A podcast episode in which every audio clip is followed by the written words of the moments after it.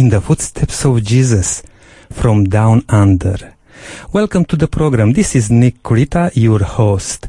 I'm very happy to be with you again, and I have the privilege to introduce to you a dear guest, and please stay with us because you'll be amazed by his story. His name is Dr. Joe Kidder, and originally from the city of Nineveh in Iraq, Dr. Joseph has an amazing testimony on how he became a Christian and a pastor. Following more than 20 years of successful pastoral work, he has been teaching now at Andrews University. He travels extensively, teaching people and churches how to have a vibrant and authentic walk with Jesus. Dr. Joe, welcome to the program. Thank you. I'm very happy to be with you. I could not resist, but just invite you when I uh, I saw you the other day here in Adelaide, holding a series of seminars and talks there, and I thought uh, I must have you with us on the radio. And thank you very much for accepting uh, our invitation. It's an honor for me, and I also wanted to tell you I love being at this city. It's very beautiful city. I went to the beach, to the mountains, and the weather is fantastic. I understand it's a little bit cooler than average, but I am enjoying it. I came from Michigan where it's about zero degree and the wind makes it even about minus 10, but here it just has been fantastic for me. That's wonderful. I mean, just because we are limited uh, with time for this section here, I would like to hear as much as I can uh, from your story. As I mentioned uh, at the beginning, you grew up in uh, Nineveh. Yes. Seems like you are a convert of Jonah. Yes, I am the product of Jonah. Actually, at the heart of the city of Mosul was the grave of Jonah. And every year during the month of March, all of the people who live in the state of Nineveh are supposed to fast and pray and repent for three days and three nights. And uh, what brought you, first of all, here to, to Adelaide? I came here to do a, a seminar on church growth for the Adventist Church. And I have been here about four days. I have enjoyed it immensely. I met a lot of lovely people. You have just a very, very friendly city, friendly people here. And we also like to know that the city of churches, uh, that's how we call it. Pastor, I would like to call you pastor because this is, uh, you know, I mean, I know you, you, you have a doctorate, uh, and that's great, but uh, you enjoy to do pastoral work. Absolutely, yes. I would like to hear from you, what's your story? How do you become a Christian? You coming from a Muslim world? No, I did not come from a Muslim background. Okay. I came from a secular background. Okay. Now, would you like to share a bit of your uh, background and tell us your story? Yes. Uh, we uh, come from the city of Nineveh, and today it's called Mosul.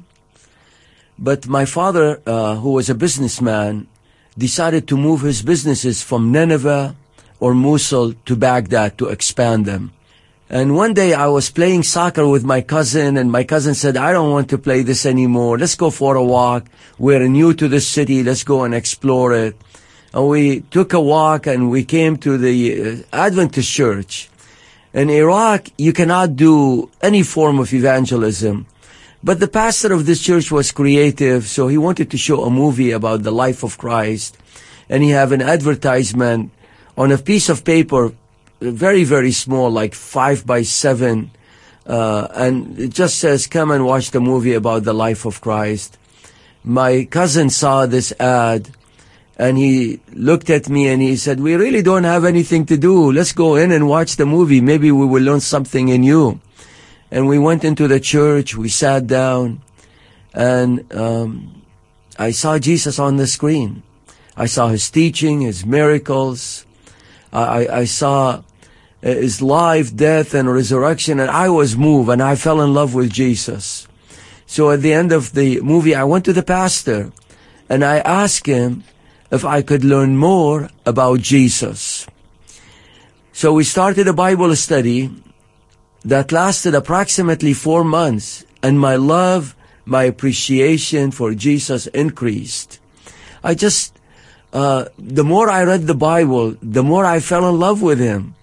uh, what a great God, what a great Savior who valued our lives by the value of His life and came to this earth, became one of us, went all the way to the cross and died for us. And I really appreciated these Bible studies very, very much. And one day, I went to the church to have another Bible study, but we didn't. The pastor said to me, you have been coming here for several months now.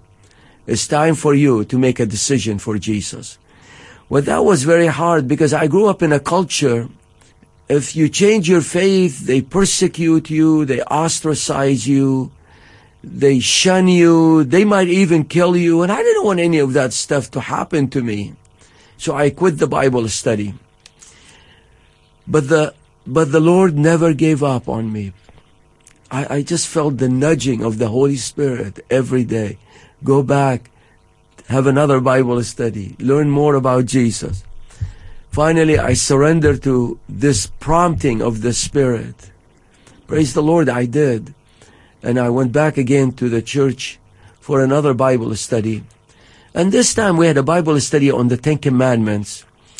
I really didn't have any problem with the Ten Commandments. I knew that we have to keep them.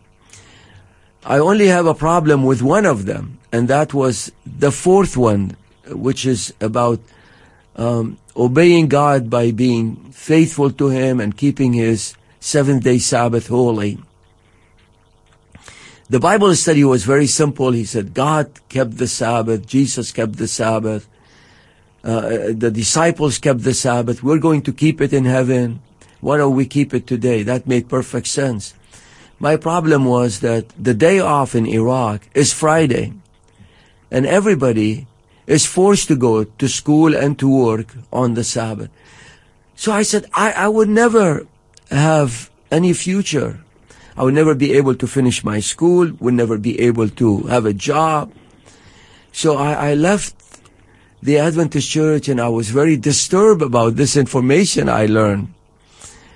So I said, I need to have a second opinion about this.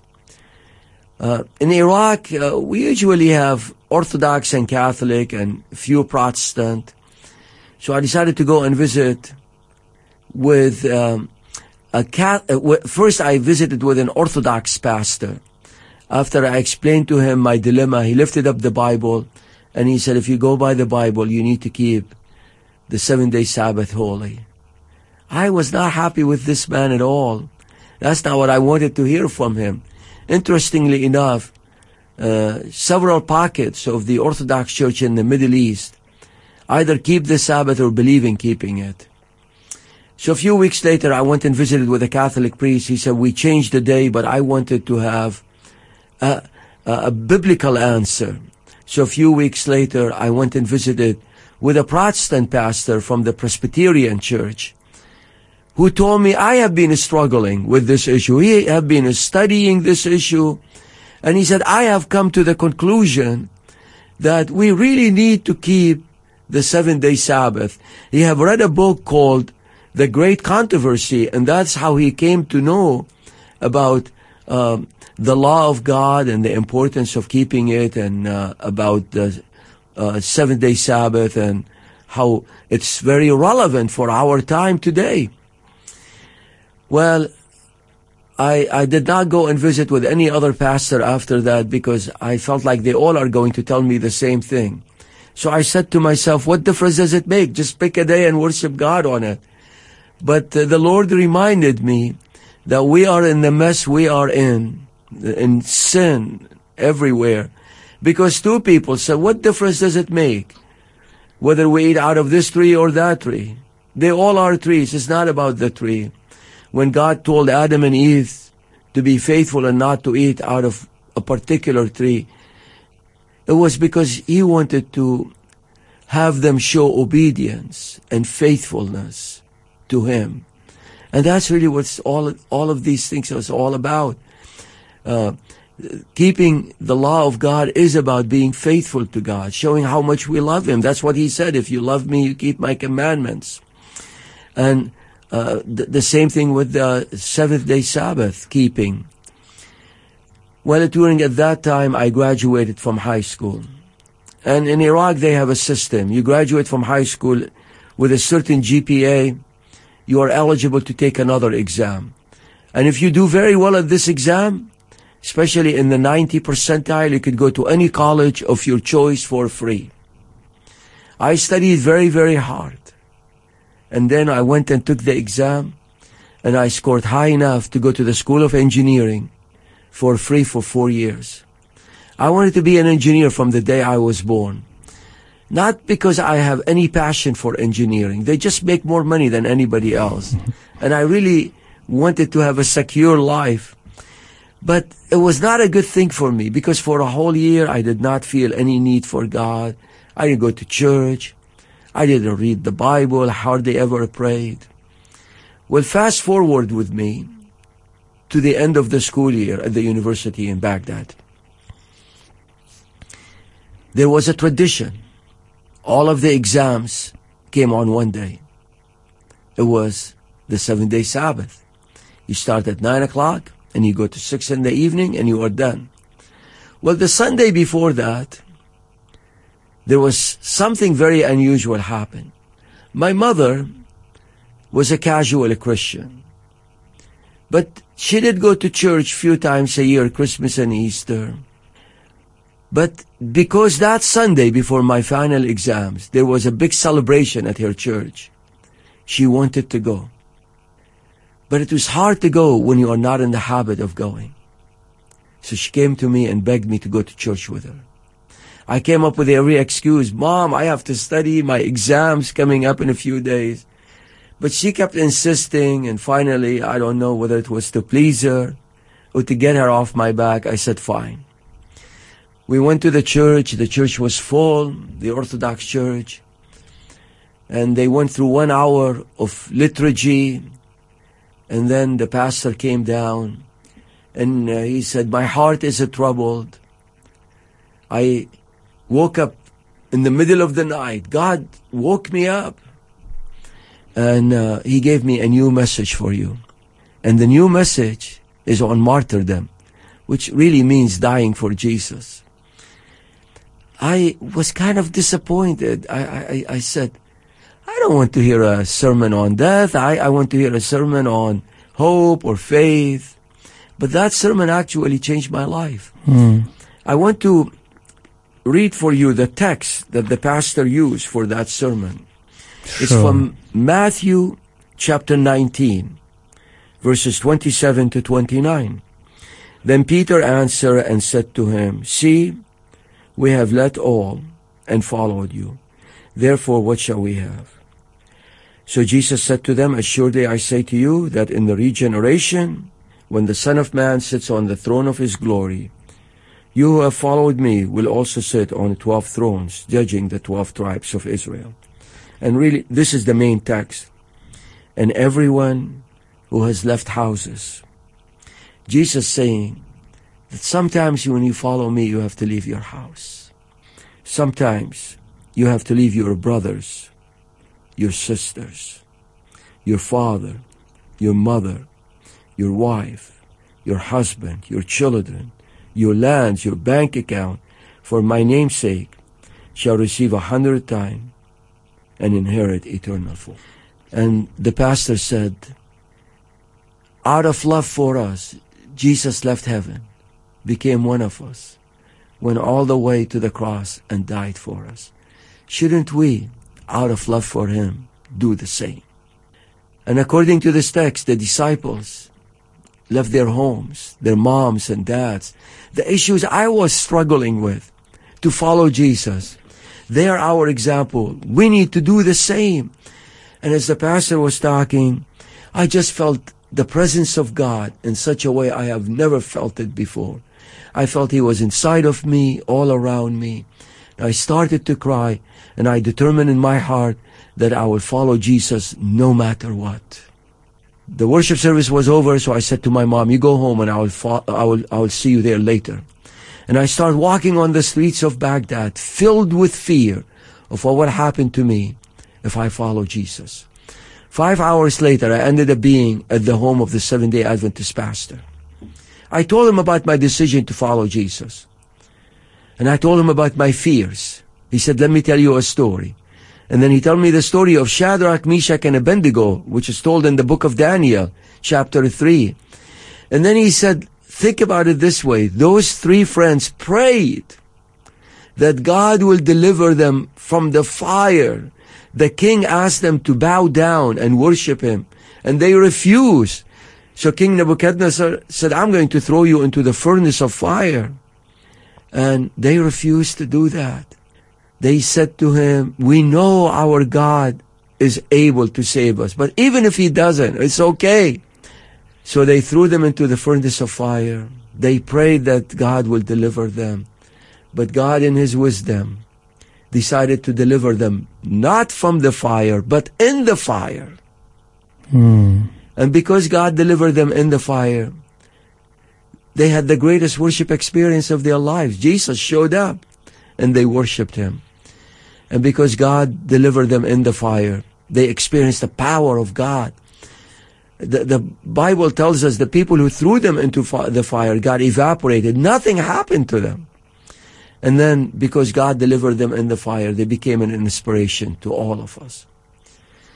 And then he, he said to me, God is speaking to your heart. You need to make a decision for Him. So I said, I want to. So he said, pray after me.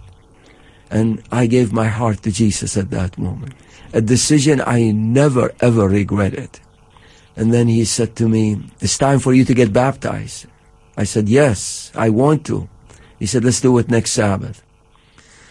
As I was leaving, he said, I'm going to get the whole church to pray for you that God will deliver you from the fire, but be prepared to go into the fire.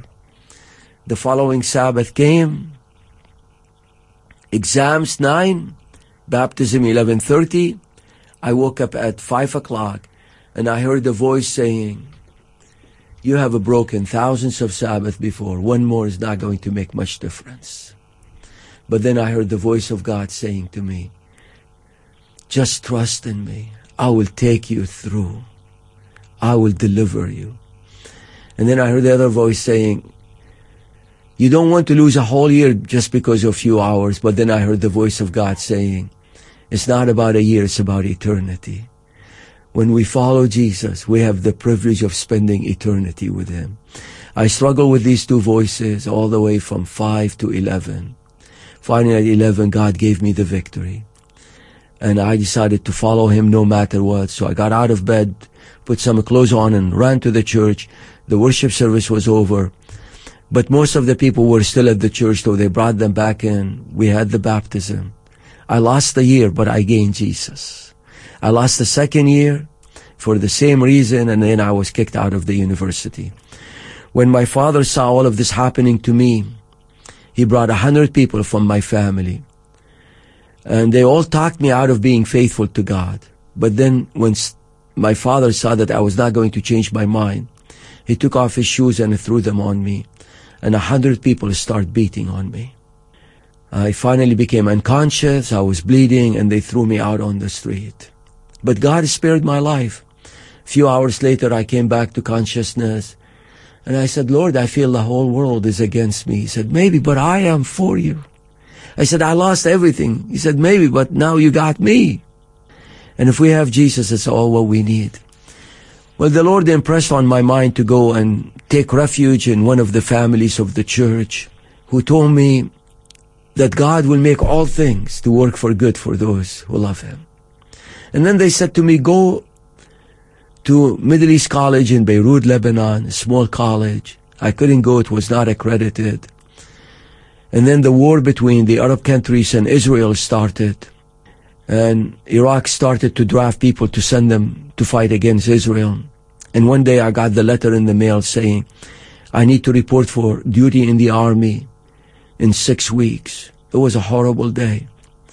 My father at that time knew I was alive and living with this family and about the letter I received. So he, he sent me a letter saying, if you renounce your faith, I will accept you back home and I will send you to Europe to study and avoid the army. I was tempted. But praise the Lord for the church who encouraged me to stay faithful to God, prayed for me. And, and that's why I'm here, because some people prayed for me. Paul tells us to pray for one another 59 times. When my neighbor, who was my best friend, got a letter similar to the one I got, but he was a little bit older than me, so he went right away to the army. And in less than one week, he was killed. So they had a memorial service for him, and my mom went to that. And she was emotionally moved. So she came to my dad and she said, I don't care. Wherever my son is, I want him back home. It took some convincing, but finally my dad accepted me back home. First night I was back home, the brother and the cousin who lifted me up so the rest could beat on me came to me and said, we need to go for a walk. They forced me. They took me to a park. By the time we got to the park, it was midnight. No people, no light. I was so scared. They held on to me so I would not run away from them. They got to the middle of the park and they stopped. So I said, this is the end. So I just started to pray and give my life into the hands of God. Five minutes, nothing happened. Ten minutes, nothing. Finally, my cousin broke the silence. He said, look, you're either crazy to go through what you went through, or you have something we would like to have. So I had the privilege of studying the Bible with my cousin and with my brother. We were there till six in the morning. At six in the morning, my brother gave his heart to Jesus Christ. And my cousin today is the pastor of the Adventist church in Iraq. And because of the ministry of both of them, many members of my family came to know Jesus Christ as Lord and as Savior. Well, I still have to tell you that I am really alive because I decided to follow Jesus. But the family I stayed with, they said, look, if you don't go to study, you have to join the army. You can't study in Iraq. You have to go to Middle East College. And they said, for 40 years, the church have been trying to get Middle East College to be accredited and they failed. So they said, why don't we pray about it? Let's pray about it. So about 50 people devoted three days of their lives to pray. And the result was on Tuesday of that same week, they got the letter from the Minister of Education that Middle East College was accredited. So I went to Middle East College to study, but the Civil War started. And uh, somebody said to me, go to Walla Walla College that's in the state of Washington in the United States. When my church had to pray for me for 13 months prayed once a week on my behalf. And finally, I was able to go to Middle East College to study. I mean, to Walla Walla College to study. I uh, took uh, engineering, and then I took theology. I pastored for 21 years. And then for the last 16 years, I have been teaching at the seminary. But 12 years ago, the war between the United States and Iraq started. About nine, ten years ago, I have a female cousin who went to the United States to do advanced medical training. And she never went back again to Iraq. But about nine years ago, she decided to go to Iraq to see how our family are doing. And being a female, she felt relatively safe. At least at that time. When she came back, I went to see her. She said, sit down. You will never believe what I'm going to tell you. She said, your mom is praising the Lord for the Sabbath every day. I said, my mom kicked me out of home. She said, your mom is praising the Lord for your faithfulness. And I said, why? She said, you are alive today because you decided to follow Jesus. She said, shortly after you left the country, the war between Iraq and Iran started. One million people died in that war. And then there was a war with Kuwait and three wars with the United States. And another million people died. She said, virtually all of the people of your age group are wiped out, but you are alive. I did not know for 38 years that I am alive today because I decided to follow Jesus. My mom got baptized eight years ago and she died three months after her baptism. I was not there to see her, but I know I will see her in heaven. So I know I lived what the scripture says in Romans 8, 28. And we know that all things work for good for those who love Jesus. Would you like to share that uh, text from Romans? Absolutely. Let me share it with you. Romans 8:28 when we know and the Greek actually is more emphatic. The Greek says and we are convinced beyond any shadow of that that all things work together for good to those who love God. I love that text. And I know this is true because I have lived it in all my life. That's amazing. Praise the Lord for that. Pastor Joe, I didn't want to interrupt you, you know, because uh, you have an amazing story. And uh, I know that uh, you are a blessing for many people because you surrender your life to Jesus. Amen. Just before uh, we finishing this program, I would like to play a song entitled All to Jesus. I surrender. Please stay with us. This is in the footsteps of Jesus from down under. We'll come back for conclusion.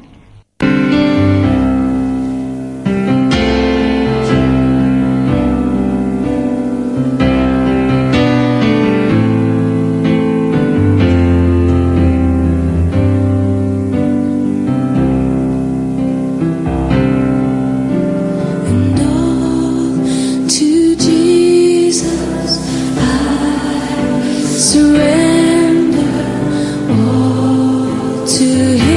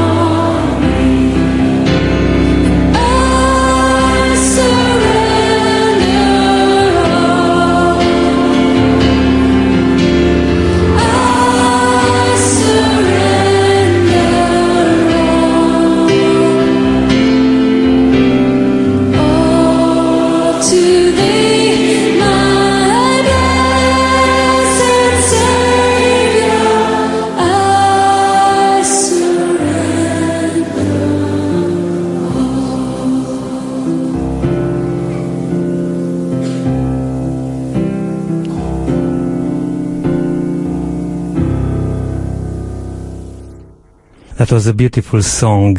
How uh, meaningful that is to, to surrender all our life to Jesus, and He will work miracles in our life. Amen.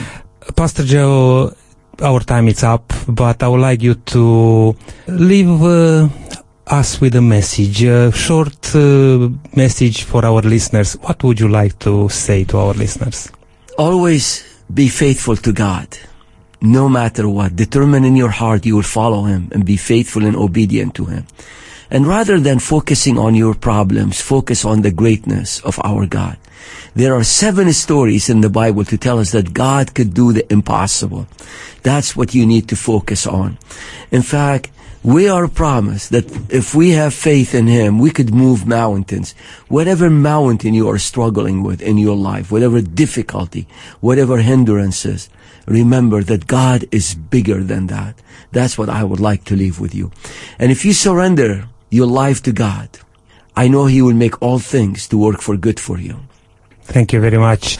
May God bless you and uh, wherever you go, Thank you. uh, we like to wish you God's blessings and um, yeah, to be able to share this wonderful news, the good news with many people to be ready to welcome Jesus. You know, Jesus is at the door and uh, we are waiting for his second coming. And we are all called to walk in the footsteps of Jesus. God bless you. Thank you.